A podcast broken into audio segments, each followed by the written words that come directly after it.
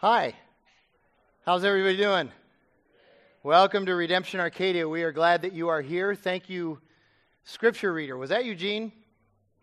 Yeah, okay, good. Thanks, Gene. Appreciate it. good job. He was singing, reading. He's doing everything this morning, as uh, usual. It was David? Okay, thank you, David. Really struggling this morning. Thank God it's Romans this morning. And the struggles will be over shortly because Paul will be preaching to you. So that'll be good news. Uh, my name is Frank. I am the uh, primary communicator here and uh, one of the pastors here at Redemption Arcadia.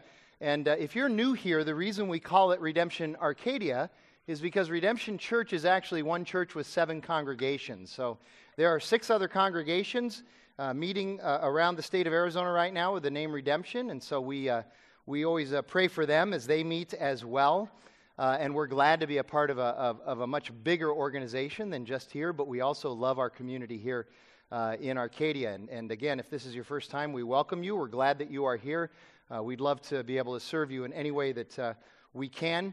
Uh, just let me breeze through a few announcements. These announcements are in your bulletin. So uh, you can take all the information home, but I just want to make sure that you're aware of them. First of all, and they involve the next three Sundays. Next Sunday, the 16th, we have a Connect class, uh, which will be during this service, the 11 o'clock service. If you're fairly new uh, to uh, Redemption Church and you want to know more about it, uh, this and, and maybe kind of figure out how to get connected, this would be a time to do it. Eugene, the guy who is singing over here, does teach the class uh, for us. Um, and, and he helps you to understand. He's also our leader of, of redemption communities here, too. So he'll help you to figure out how to get uh, connected in that way. If you have uh, questions about, you know, what we believe in our faith state, all that stuff, you can come and, and ask Eugene. And he has donuts, so that's usually a fairly big attraction as well. And then the following Sunday, the 23rd, is our annual church picnic. Uh, that'll start at 4 o'clock, uh, and it'll go until until it's done. So probably dark. So sometime around 6 or 6:30. Uh, it'll be at Pierce Park, which is just a little bit south and a little bit east of here at 46th Street and Oak. Uh, there will be uh, food there. You'll have to pay for it. It's, it's a short lease, which leash, which is a food truck, a really good food truck. They'll be there. We will provide all of the beverages for you.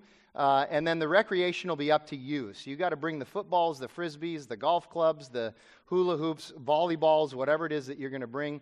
Uh, last year we had a really terrific frisbee football game that was a lot of fun. Uh, a lot of other stuff going on uh, as well. So we'd love to see you there. And then finally, uh, on, on March 2nd, and this is the one that we really need to hear from you about to make sure that we get this right um, is uh, ch- we're going to have child dedications again. We weren't going to do this again until May, but um, we've had some people ask if we could do them sooner, and so we've already had some sign up for that. If you're ready to have your child dedicated, uh, your baby dedicated, uh, just go ahead and, and, let Stephanie know in the office. So you can go to our website. We've got uh, email addresses on the bulletins that you can figure that out with as well, and, and uh, get connected that way, and we will uh, dedicate your child on, on Sunday, March 2nd. Okay? Uh, let me pray, and then we're going to get into the text today, which is Romans 8. We're right in the middle of it, and uh, so you could be turning there uh, in the meantime. God, again, we, uh, uh, we come to you and we, we just we acknowledge who you are. We acknowledge your sovereignty. We acknowledge your grace that you've demonstrated through Jesus Christ and, and what he's done for us, not only on the cross, but through his resurrection. And, and, and we, just, we just worship you and praise you because of who you are. Uh, because you've called us and you've, you've, you've adopted us, which is what we're going to be talking about today. This is an unbelievable gift that you've given us. And I pray that we would walk out of here today understanding the depth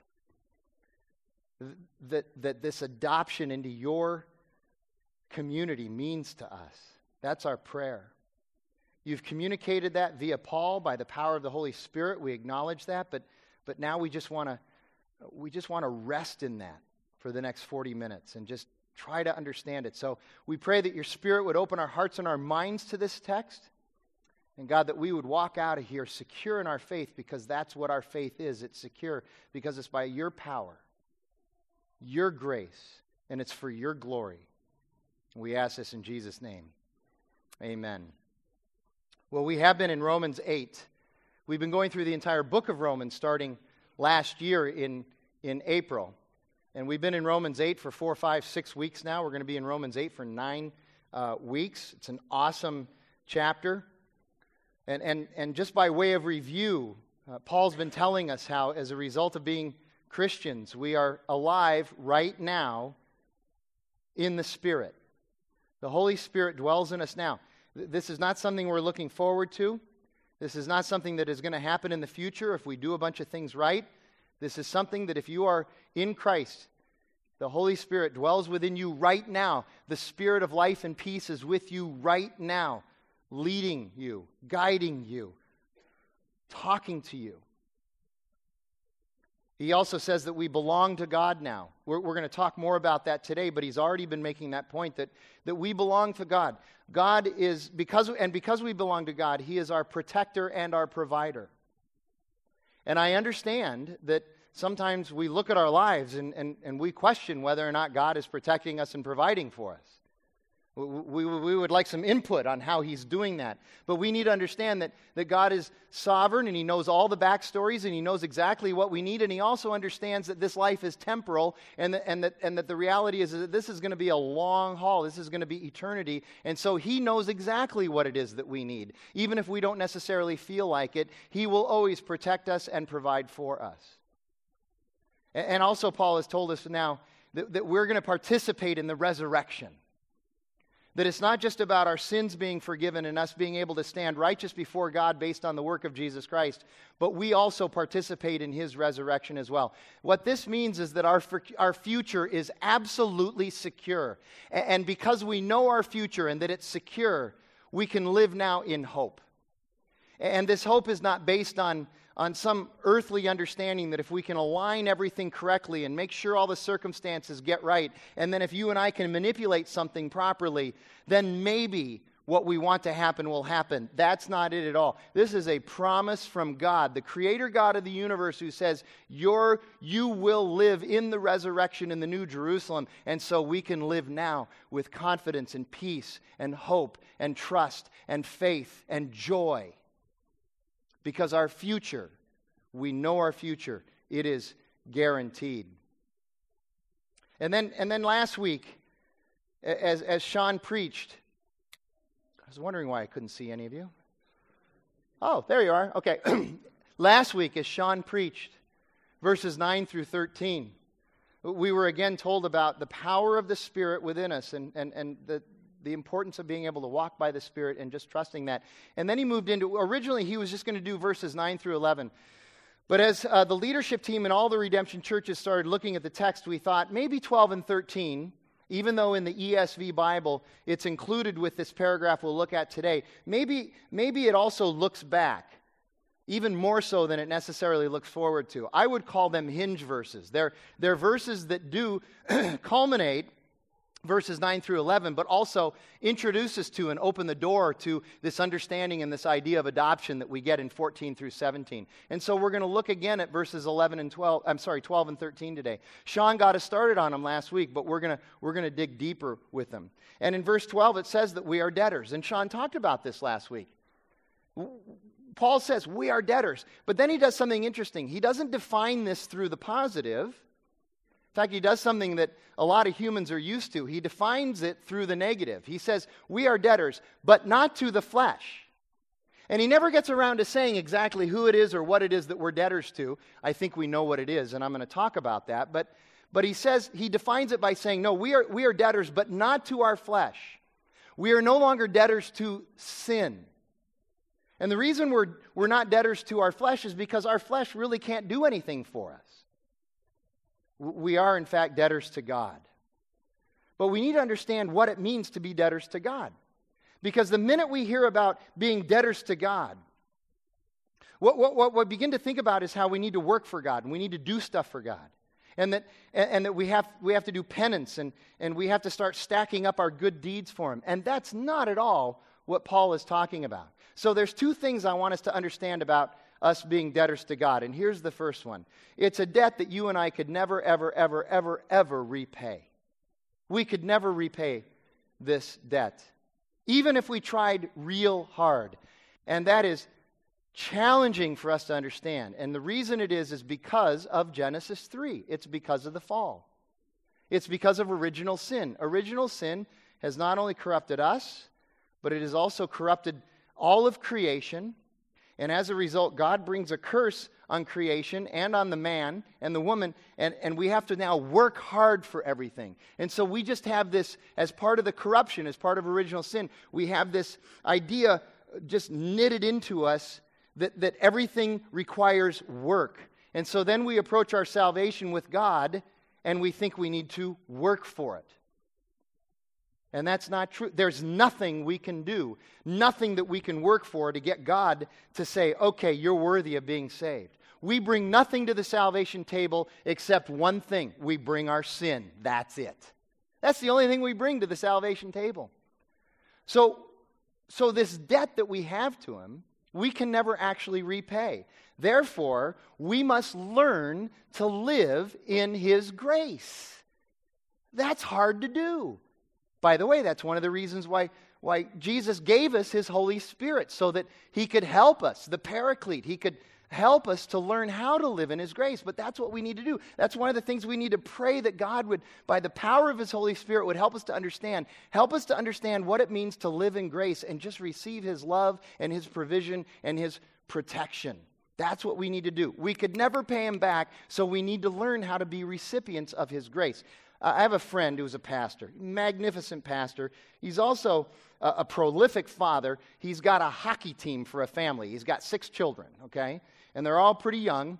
Uh, one of the oldest children is an 11 year old boy, and he's got a flip phone, and so he can text with his dad. And those of you that have a lot of children, or even a few children, you understand that at some point the older children are in charge of the younger children. Amen? Right? Okay, so he's 11 and he's starting to kind of watch some of the other kids for his mom and dad. He sent me this text conversation, gave me permission to use it, sent me this text conversation between he and his son that took place just a couple of weeks ago. It is a beautiful illustration of how we need to learn how to live in the grace of God. And I want to give you this text. It'll take us maybe eight minutes to work through it, but I want you to hear this. It's a perfect illustration. So it starts with the son and then they go back and forth. So here's how the son starts it. Texts his dad. He says, Hey, dad, you don't have to, but I was wondering if for watching the kids twice, I could have a dollar for my game on my iPod. Father texts back, LOL. Seriously? Laugh out loud. LOL. Seriously? Just ask me for the dollar. Do not try to make me owe you the dollar. If I somehow owe you money, then you are in big trouble. You are in major debt to me for all that I have done for you as your father. Now, if you, if you just want me to give you a dollar, that's a different story. Son texts back, You can give it to me because I watched them, but you don't owe me. It's because I did a good job at watching them, and you think you should give me, give me a dollar for it. Father texts back, What if I just want to give it to you because I love you and I enjoy giving you stuff when I can? If I did it because of work you do for me, wouldn't you owe me because of all I do for you? Could you ever pay me back for all I have done for you? Are you starting to catch this theological drift here? This is, this is a father and a pastor who seizes a teachable moment, my brothers and sisters. So he says all of that, and his son texts back, Okay,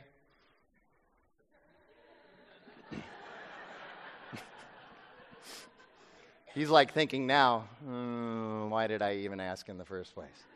So the father texts back, okay, what? Son texts, what do you mean? Now, understand, at this point, I imagine him rolling his eyes, going, Why am I doing this? Okay? Father texts back, Read what I wrote you and think about what I'm saying. Son texts back, No, I could never repay you.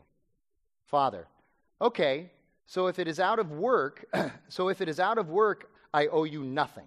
But if it is out of love, I will do all I can. Does that make sense? Son, yeah. Father, this is the core of our relationship with Jesus. I can never say to Jesus, Look what I did, give me something in return. But I ask him because he loves me. See what I mean? Son, what are you saying? Father, I told you it was long. Father, think about this because it took me a long time to understand it myself. Here's what I'm saying I love you, son, more than you can ever do for me. I'm thankful how you're growing and learning. It makes my gift to you pointless if I'm doing it because I owe you. I love you and I want to give it to you for that reason. The son, I understand. Father, do you see how this relates to our relationship with Jesus? Son, yeah. Father, how? Son, because Jesus doesn't owe me anything. And because he loves me, he provides me with my needs, even though I don't deserve anything. Father, amen. That should give you great joy, confidence, and trust. It also, here you go, it also sets you free to live in God's grace. I love you, son. Son. Okay, thank you. I like your lesson. But I never got my answer about if I could have a dollar. Father, laugh out loud. Yes, I would love to give you the dollar because I love you. Thanks, Dad. It's awesome, right? Eh, that, that's better than any commentary, any theologian. We could have Spurgeon or Luther standing here, and you know, this is better than that. This gets at the core of what we're trying to talk about here. So, so that's the first thing. We can never pay back God. So understand our debt is not something that we have to sit around and obsess about and worry about. We are debtors to Him. And that leads to the second point about what it means to be a debtor to God, and here it is. When Paul writes this, he's talking about two specific things. He's first of all looking forward to what he's going to write in Romans chapter 13, which we'll get to in five or six years, where he says, it's the challenge of preaching verse by verse, which is where he says, Do not owe anything to anyone except what? A debt of love. And the reason we owe that is because God has loved us first and loved us in a way that nobody could ever possibly love us. So we owe that debt. But then, second of all, what he's doing here is he's specifically looking back to chapter 7, verses 25, 24 and 25, where, where, where the gospel is proclaimed clearly and unequivocally when Paul says, What a wretched man I am, who will save me from this body of death? Thanks be to God through our Son, Jesus Christ. What a wretched man I am. I'm the problem. Who will save me? I can't save myself. Thank you, God, for doing what I am completely powerless to do on my own. So it's a debt of gratitude, it's a debt of thanksgiving. So we live our lives in, in thanksgiving to God. When, when, when we are grateful and thankful to someone, don't we desire out of love, not out of guilt or shame, but out of love to serve them? I, have told this story before. I'll tell it again uh, be, because I think it's a, it's a, it's a, it's an earthly, which means it falls short, but it's a, a decent illustration of what this means. Uh, about four years ago, I was with a good friend of mine. Um, uh, he's, he's an ex con. I, I, met him while he was in prison. He was in the federal, federal penitentiary here and in Texas for five years. He's out, he's on parole. We, we've, we, we established this relationship while he was in prison. Now we're still friends now. We're going hiking up at Wilson Mountain outside of, of Sedona, one of the great hikes in, in Arizona. And, and he had to get special permission from uh, his probation officer and all of that. He had a letter and all that stuff. And so we go up there, we hike, and we're on our way back, and we're on the I 17, and we're heading into uh, the Verde Valley. So you're going down that, um, that very steep uh, section there. And as we're driving along, I, I tend to, in, in 75 uh, zones, 75 miles an hour zones, I tend to drive 80 because everybody knows that they're not going to pull you over if you're only five m- miles over the speed limit, right? Okay? So I'm also a sinner, and I, you know, it's the law, and it just stirs me up. So anyway, uh, I'm going 80, and we go by a police officer, and Andre goes, Hey, man, there was a cop back there, and you're going 80. And I said, They never pull people over for going five miles over. So he pulls out and turns on his lights, and he pulls me over. Andre's going, We're in trouble. he says, You're going to get a ticket, and th- I'm going to get hassled because I'm a parolee, you know, or pr- I'm on probation. You know, I said, Well, let's see what happens. So pull off into the little area where um, the, the runaway trucks go right before you get into Camp Verde. And he comes up, takes our driver's license, licenses, he goes back to his car, And I've had warnings before, and understand, I know how this works. If you're going to get a warning, he's not going to be at his car for very long. If you're going to get a ticket, he's going to be there a while. So he's there a while. And literally, after about seven or eight minutes, Andre and I, at the same moment, we look at each other and we go, I'm getting a ticket. Okay? We both thought I was getting a ticket, and he was getting nervous because even though he was okay, he's still on probation, and that can cause some problems. Finally, the police officer comes back, hands us back our IDs, and he says, Listen, the speed limit is 75, it's not 80. I'm going to let you off with a warning, but would you, would you please just slow it down a little bit? And we were like, Thank you. So the next 20 minutes, okay, I'm driving through the Verde Valley and back up the, the hill and everything, and I never go over 73.5, okay? And Andre's watching this. I can see him, I can sense him looking over at the speed limit. And finally, after 20 minutes, he goes, You're just so scared. And I said, No, it's not fear. It really isn't, Andre. It's not fear. I couldn't imagine if this guy is now patrolling where I am now him pulling me over again for speeding and having to explain that I just spit in the face of his grace. I'm grateful and thankful for what he did for me, and I want to honor and respect that. That's, that's part of, of living um, a, a life that, that, that understands that we, our debt is, is, is thanksgiving and gratitude. It's not works, it's not money, it's not penance. And so, all of this then sets us up for this beautiful truth that we look at in the four verses uh, today, which we call the spirit of adoption. So, let me reread those four, those four verses. It's chapter 8, verses 14 through 17, where Paul writes For all who are led by the Spirit of God are sons of God. For you did not receive the spirit of slavery to fall back into fear, but you have received the spirit of adoption as sons by whom we cry, Abba, Father. The Spirit Himself bears witness with our, with our spirit that we are children of God, and if children, then heirs, heirs of God, and fellow heirs with Christ, provided we suffer with Him in order that we may be glorified with Him. There's so much here. We could be here all day, but we're not going to be. There's three things I want to just pull out here. Three points. Here's the first one In Christ, you and I are no longer slaves to fear. We're no longer slaves to fear. Why? Because we're now God's. He has irrevocably adopted us. He has taken us in. Listen, He didn't just forgive our sins and then say, okay, see ya. He has called us into relationship with Him. We are a part of His family. He is our Father now.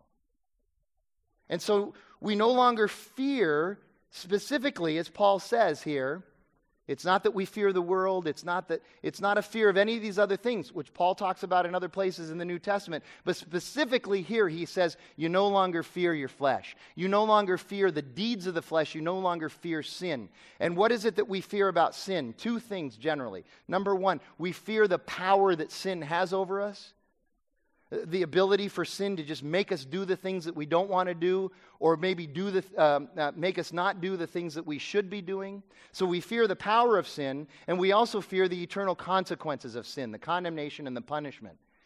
And, and Paul says you don't have to live in that fear anymore because of what Christ has, done. You don't have to live uh, worried about the power of sin. You have the power because of the Holy Spirit, not you, but because of the Holy Spirit living in you, you have the power now not to sin. You have the power now to do the things that God calls you to do.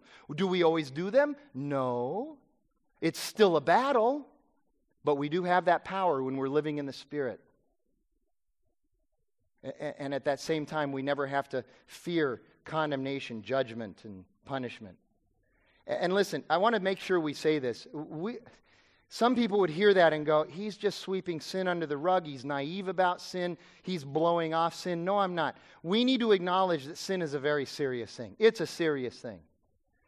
So, if it's serious, we need to know about sin. We need to be realistic about sin. We should put sin to death, as, as verse 13 tells us. And we need to be wise and graceful uh, when it comes to sin because sin is relentless. We can't just sweep it under the rug because sin is relentless. And I know some of you are like, I've been through this. I've been a Christian almost 30 years. I've been through this. I understand this feeling. Some of you are like, really? I thought that the longer I was a Christian, the less I would sin and the less I would have to deal with sin. Well, this is a marathon, not a sprint. There's a guy named John Gerstner, who's a wonderful scholar, pastor, and author. Uh, was working in his office one day. Had a had a that night he had a big party to go to. He was looking forward to it in somebody's big grand uh, house. But he's working hard that day, working through the afternoon, working into the early evening, and he's working with newsprint and books and papers and and pens and all this stuff. And his office is a little bit dark. It's not that well lit, and so uh, he finally finishes his work. He's getting ready to go to the party. He doesn't have time to go home before the party. And so he gets up and he looks in the mirror in his office. And he's kind of bald. Uh, but what he has there, he wanted to just adjust it and make sure it looked all right. So he's kind of doing this, you know. And then he goes to the party. And he walks into this party. It's a beautiful house and it's well, well lit, chandeliers everywhere. And he's spending the first 10 minutes of the party talking to people and engaging with people. And then at, at about 10 minutes in, he says he, he looked over and there was a mirror over there, and he suddenly realized that he had smudges of ink and dust all over his forehead that he didn't see in his office, but could now clearly see in the light. And obviously, he was embarrassed, but he said there was a theological lesson there for him. The longer we walk with Christ, the longer we know God, the longer we're a part of his family, the closer we get to him, and the closer we get to the light and the more we see about our lives, the more sin we see, the more, the more we see the smudges and the flaws in our life. And I know for some of us, we hear that and we go, that's really frustrating. That's really discouraging. No, it shouldn't be. It should be a source of great encouragement because, because it means we're getting closer to God and it means that we can humbly in, engage with God even more and more and more. He's not going to look at us more closely and go, okay, you're really a sinner. Now I reject you. He's going to bring you closer and closer and say, you're, doing, you're getting closer to me by the power of my spirit. You're getting closer. You're really finding out about my holiness and understanding my character. And the more we do that, the more we love Him. And I know how discouraging it can be because as a pastor, I've had this conversation literally hundreds of times when somebody will come to me and say, Pastor Frank, I'm really worried, man. I'm really worried. I don't know if I'm a Christian. I keep looking at my life and go, there's so much sin. In fact, there's more sin now than when I first came to Christ. It seems like there's just more sin. I'm really a sinful person. I don't think I'm saved. No. That's a sign of maturity. It should encourage you. And the fact that you even ask that question means the Holy Spirit is working in your life. You're walking with the Spirit when you do that. So rather than being a source of discouragement or frustration, you should say, you know what? It's good that he's pointing these things out to me. Because he's not going to point them out to, the, to those that aren't his kids. He disciplines his own kids, he cares for his own kids, he loves his own kids. And so he's going to point that out in us. This is good news for us. This is why I'm so certain that, that not only is Paul a Christian when he writes Romans 7 14 through 25, but he's a mature Christian when he writes it. Because mature Christians know there's this unbelievable battle going on. And so we acknowledge sin like grown ups and we fight sin by his power. And we live in gratitude by God. And so so we do this by grace and faith, and we fight on by His grace and faith. So in Christ, we're no longer slaves to fear, the fear of our flesh. Secondly, in Christ, we are God's chosen children, therefore, the spirit of adoption surrounds us. In Christ, we are God's chosen children, therefore, the spirit, the ethos of adoption surrounds us. We've been adopted by God, and so we receive and live by this spirit. And it is a great thing. Paul says it this way in 2 Timothy chapter 1. God did not give us a spirit of timidity. He didn't give us a spirit of fear or insecurity or defeat, but rather He gave us a spirit of love, power, and self control because God has given us Himself.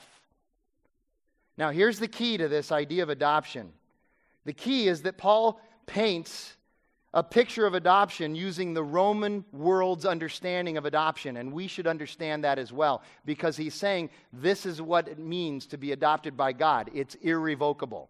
Irrevocable. So here's what it means. In, the Roman world, this is how adoption works. Number one, the father chooses, he chooses. The, the, the one being adopted never gets to choose. The father chooses. Second of all, the one who's adopted receives all the rights all the rights as a natural heir. In fact, by law, they receive even more. A biological child in the Roman, in the Roman world could be disowned, but once you adopt somebody in the Roman world, you cannot be disowned. So there's even, there's even greater rights for one who is adopted. In other words, your status changes completely. You have a complete change of status. I know it's a hackneyed illustration, but it's a beautiful illustration. It's, it's the movie The Blind Side. It's Michael Oher being adopted by that family. And, and here's another thing it's not in, in, in, Roman culture, it wasn't just children who got adult, adopted, it was adults. Adults would get adopted. And the one adopted is supposed to perpetuate the family name. Now, think about the ramifications for that, of that for us in the kingdom of God and in the body of Christ. The one who's adopted is supposed to perpetuate the family name. We are gospel centered, which means we're called to be adopted by God, but then we are to perpetuate the family name, which means we are outward focused and we go out and proclaim the name of Jesus Christ to everyone. And then we need to also understand that this is not transactional. There is nothing quid pro quo about this. It is straight, unmerited favor, grace, mercy, election. The adopted one never chooses their parents and never owes the parents anything except gratitude because the parents chose the child. One day you're in the, in the house as a servant, you're, you're just a slave and you're in bondage to slavery. And the next day you wake up as an heir, an owner with, with a name and with an identity and with rights and privileges. And by the way, let's make sure we get this. That word translated adopted is literally in the Greek sonship. But here's what Paul is saying. He's writing this church in Rome, which had women in the church, right? He's saying this applies to women too, for that time in that culture would have been radical. They, they would have gasped as they read this. If you've been adopted by God, you are included regardless of your status. You have a new status now in Christ Jesus when He adopts you. It's radical. And verse 16 says, The Spirit Himself, God Himself, speaks to our spirits, speaks to our souls with absolute authority. And He says, You're mine, you're my children. Now, now listen, all of us at some point, every one of us, right, has wished that somebody would just choose us. Wouldn't somebody choose us? You're, you're sitting in a classroom, you're, you're, there's 28 people in the class. You don't know anybody in there, and you're just wanting somebody to talk to you, somebody to choose you, somebody to, to look around the room and not look at you and go sit somewhere else, but look at you and sit by you. You want to be chosen. When they organize teams and group study projects, as much as we hate group study projects, still, you want to be chosen, you want to be included. Sitting in your car, you're driving along. Why won't somebody choose me? You're sitting in your cubicle at work. I sure wish somebody would. Why wouldn't somebody terrific choose me? You're sitting on a bar stool and you're going, even one of the losers in here, I wish they would choose me, man. You're sitting at the park. Would somebody choose me? You're sitting on your couch watching office reruns. Why don't Pam and, and, and, and Jim choose me? Why do they choose each other? Why not me? It's okay if Michael Scott doesn't choose me, but Jim or Pam, that would be cool. Sitting on a bench press at LA Fitness. Would somebody please choose me? Here's the good news the Creator God of the universe chose you. The Creator God of the universe chose you. He's your Father. That's a great start. I think we can work with that. And so Paul says, we cry, in verse 15, we cry, Abba, Father. Literally, it's, it's intimacy with daddy. We cry, Daddy. And listen, I know this language can be problematic, so let me just say a couple words about that, because I know that. I understand that. There, there are bad fathers. I know. I get that. Now, I haven't firsthand necessarily experienced that. I have a very good father. He's not perfect. My mom will tell you that. He's not perfect.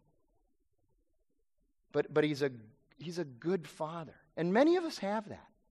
Many of us have a good father, and, and so we appreciate that. By the way, let me just say this. One of the things I have been so encouraged about in the last two years at Redemption Arcadia is coming in here and seeing all these young fathers who, by the power of the Holy Spirit, are determined to live as gospel centered fathers and be good fathers, not by their own works, but because the Holy Spirit resides in them. And I watch these young fathers being magnificent earthly fathers. And I am so encouraged by that. And I'm so humbled by that. And it's a great thing. It's, it's a testimony of the power of God in this world, even today, with the corruption that we have. And it's wonderful, and I thank you guys for that. So I acknowledge there are good fathers, there, there are bad fathers, but, but we also should, admit, should at least admit that there are also misunderstood fathers. You understand that? How many of us have misunderstood our father and then and then after some time and some light is able to shine on the situation, we go back and we say, okay, he wasn't so bad, he was just misunderstood. So can we at least acknowledge that? And maybe there's an opportunity for reconciliation and restoration there. Then I also know, I know for a fact that there are, there are those with no fathers. And I understand there was at one time a biological father, but there's no father now. There hasn't ever been a father. And I know that's very painful. I understand that. But also, the last thing we need to acknowledge is that there is one perfect Father. There is. There is. And even in the midst of tremendous pain, you and I cannot judge or attribute or assign character to God on the basis of our earthly father. Either bad character or good character. Either one. It doesn't work. You and I cannot look at the Heavenly Father and think of him as a derelict just because our earthly father was a derelict. But also, you and I cannot look at our heavenly father and, and think of him as sweet old pappy either, because he's not that either. He is the creator God of this universe. And, and, and rather than looking at our heavenly father through the lens of our earthly father, we need to be looking at earthly fathers through the lens of our heavenly father. That's the way it should, it should work if we're going to do this comparison at all. And I want you to those of you that have had trouble with this, I want you to picture the dad that you wish you had. And I want you to understand that God is way better than that dad. No matter what picture you have of a, of a father, God is better than that. And He shows us that because He sent us His Son. And so we cry, Abba, Father. We cry, Daddy. Some of you have heard this story before It was in Christianity Today a few years ago. I'm going to read it again. Even if there's just one person in here who hasn't heard it, you need to hear this story. It's from Russell Moore. The creepiest sound I've ever heard was nothing at all. My wife Maria and I stood in the hallway of an orphanage somewhere in the former Soviet Union on the first of two trips required for our petition to adopt. Orphanage staff led us down a hallway to greet the two one year olds we hoped would become our sons. The horror wasn't the squalor and the stench, although we at times stifled the urge to vomit and weep. The horror was the quiet. The place was more silent than a funeral home by night. I stopped and pulled on Maria's elbow. Why is it so quiet? The place is filled with babies. Both of us compared the stillness with the buzz and punctuated squeals that came from our church nursery back home. Here, if we listened carefully enough, we could hear babies rocking themselves back and forth, the crib slats gently bumping against the walls. These children did not cry because infants eventually learn to stop crying if no one ever responds to their calls for food, for comfort, and for love. No one ever responded to these children, so they stopped. The silence continued as we entered the boys' rooms, boys' room. Little Sergey, now Timothy, smiled at us, dancing up and down while holding the side of his crib. Little Maxim, now Benjamin, stood straight at attention, regal and czar like. But neither boy made a sound. We read them books filled with words they couldn't understand about saying goodnight to, moon, to the moon and cows jumping over the same. But there were no cries, no squeals, no groans. Every day we left at the appointed time in the same way we had entered, in silence. On the last day of the trip, Maria and I arrived at the moment we had dreaded since the minute we received our adoption referral. We had to tell the boys goodbye, as by law we had to return to the United States and wait for the legal paperwork to be completed before returning to pick them up for good. After hugging and kissing them, we walked out into the quiet hallway as Maria shook with tears. And that's when we heard the scream. Little Maxim fell back in his crib and let out a guttural yell. It seemed he knew, maybe for the first time, that he would be heard. On some primal level, he knew he had a father and a mother now. I will never forget how the hairs on my arms stood up as I heard that yell. I was struck, maybe for the first time, by the force of the Abba cry passages in the New Testament, ones I had memorized in vacation Bible school. And I was surprised by how little I understood those passages until now. We cry, Daddy. We cry, Abba, Father. The spirit of adoption surrounds us. Redemption Arcadia, we need to understand it's wonderful that we're forgiven. It really is. It's wonderful that we're forgiven, but it's even better that we're adopted. We are adopted by God. So we no longer live in fear. And the spirit of adoption surrounds us. We're chosen. And so now, number three, in Christ, this is number three, we are heirs, which means we share the weight of being heirs. We are heirs with Christ, but that means that we share the weight of being heirs. And there's two ways that we share that weight. And we're pretty familiar with one of them, especially in our culture today, but we're not so familiar with the other. The two weights are the weight of privilege and the weight of burden. So I'll talk just a minute about the weight of privilege of being an heir because we seem to know a lot about that. And, and the privilege of being an heir of Christ, though, we've been pounding on that for a while. We know about privilege in the world. But the privilege of being an heir with Christ means that we're chosen and loved, that we have peace with God, that we stand in grace with God, and He's given us life and He's given us a new identity, that we stand justified before God. He looks at us and He sees righteousness. He's given us His wisdom and discernment. We have hope now because of the resurrection. We understand that we don't live in condemnation or punishment, but rather we're redeemed. We have the promise of the New Jerusalem. We live by the power of the Holy Spirit. We have a new family and community. And we get to share in the glory of God. It's God's glory, but we are also His glory, Paul tells us. And we share in that. So we get to bear the weight of all of this privilege. the Greek word for glory literally means weight or heaviness. And we get to share in that. But also, haven't you noticed that those who are heirs don't just get privilege? You ever notice that?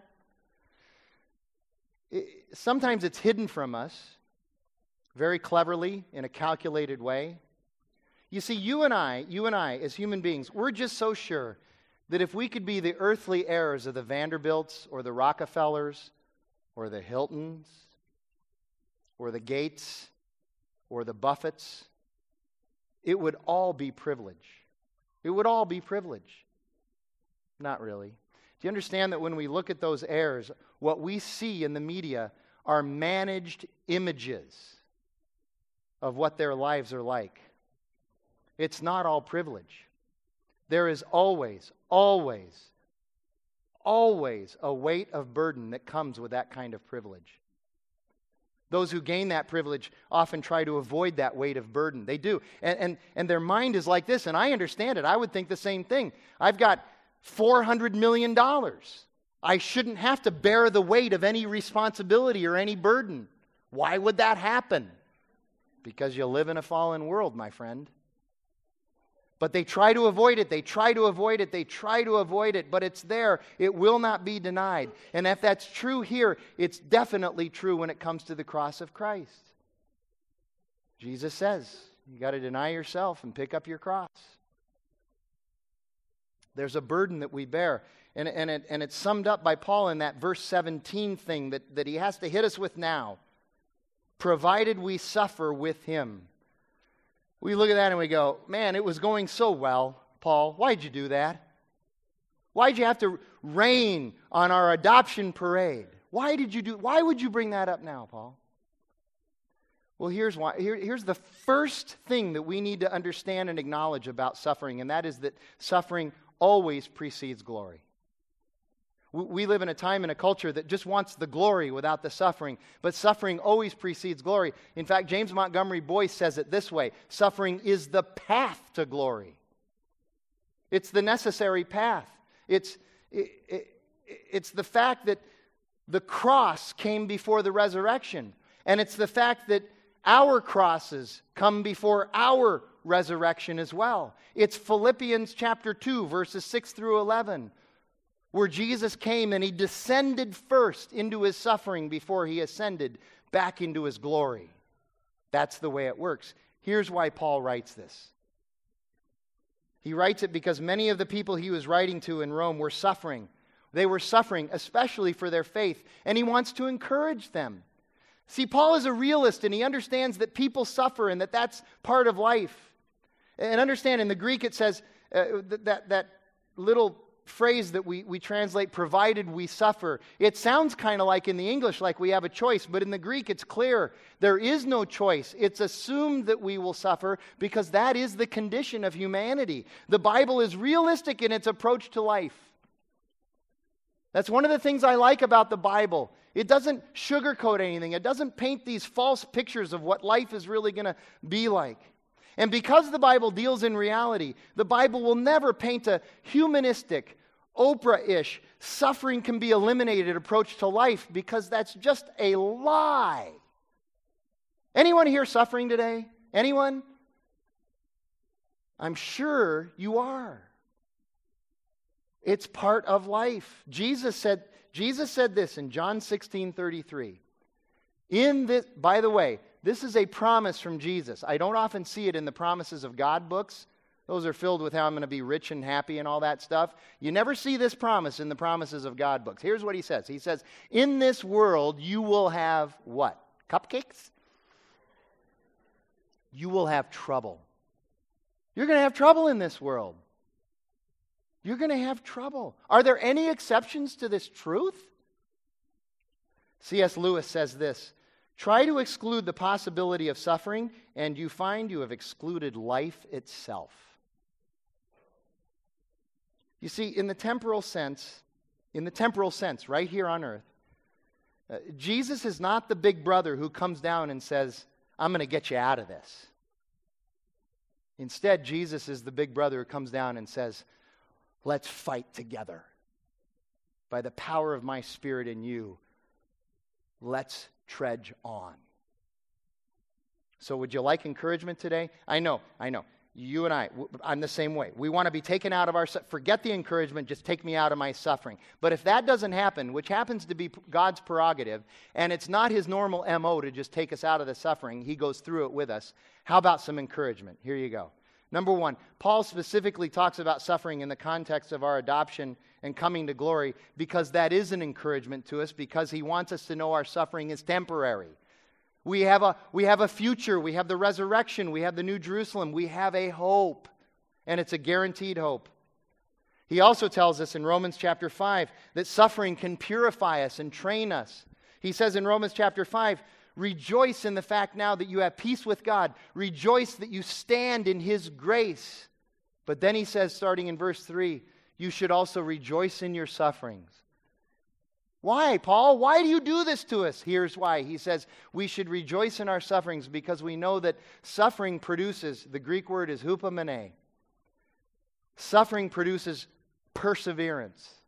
It's also translated endurance, patience, my favorite, steadfastness. We don't use that word much anymore, but it's a beautiful picture of what it really produces. Suffering produces hupomene, and that hupomene in our life then produces character. And character finishes its work in the hope of God being poured out by the Holy Spirit into our hearts because He loves us.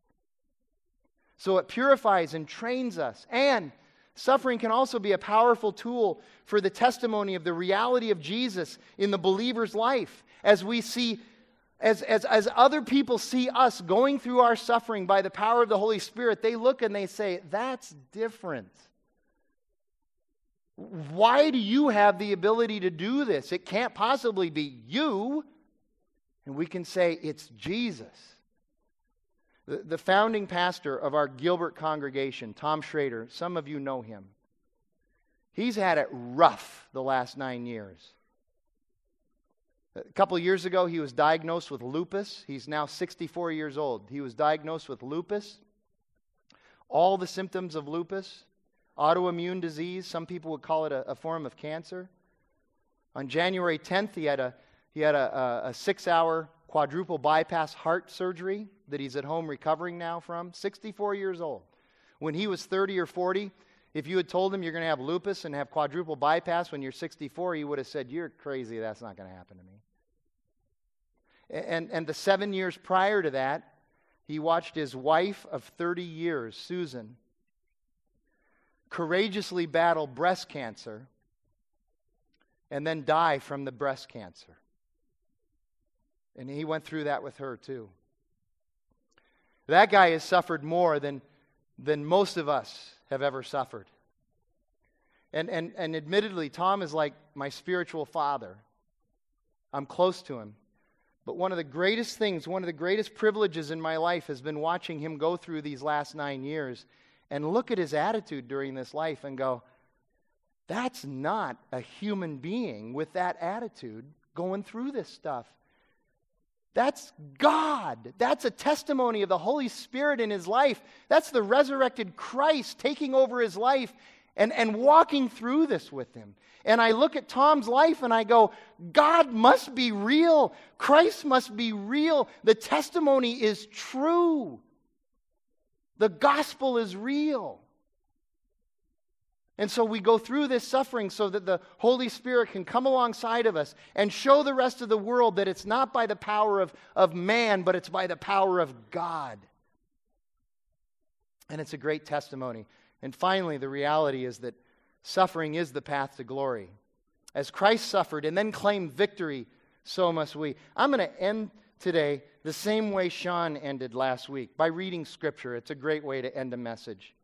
There's a great corollary passage to this and what we're going to look at next week found in 2 Corinthians chapter 4. It's verses 16 through 18. Listen to what Paul writes here. So then, we do not lose heart. In other words, he says, we have hope. We have genuine hope. So then, we do not lose heart.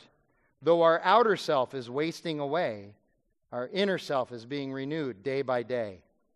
For this light momentary affliction, Paul's not making fun of our suffering there. He's just making sure that we understand the comparison to what's coming. He means our suffering there. He says, For this light momentary affliction is preparing for us an eternal weight of glory beyond all comparison, as we look not to the things that are seen, but to the things that are unseen. For the things that are seen are transient, but the things that are unseen are eternal. Let me pray, and David's going to come and lead us in our time of response and reflection. God, we thank you for your grace, your truth, your willingness to tell us the truth and not sugarcoat it. And God, we thank you for our adoption. We thank you that, that we are your children. By the power of your Holy Spirit, God, we thank you for that. We praise you. We worship you. We cannot do anything worthy or righteous or just apart from you. And so, God, we're thankful that you have given us your Spirit, the advocate, the paraclete, to help us live. God, thank you for that. We pray this in Jesus' name. Amen.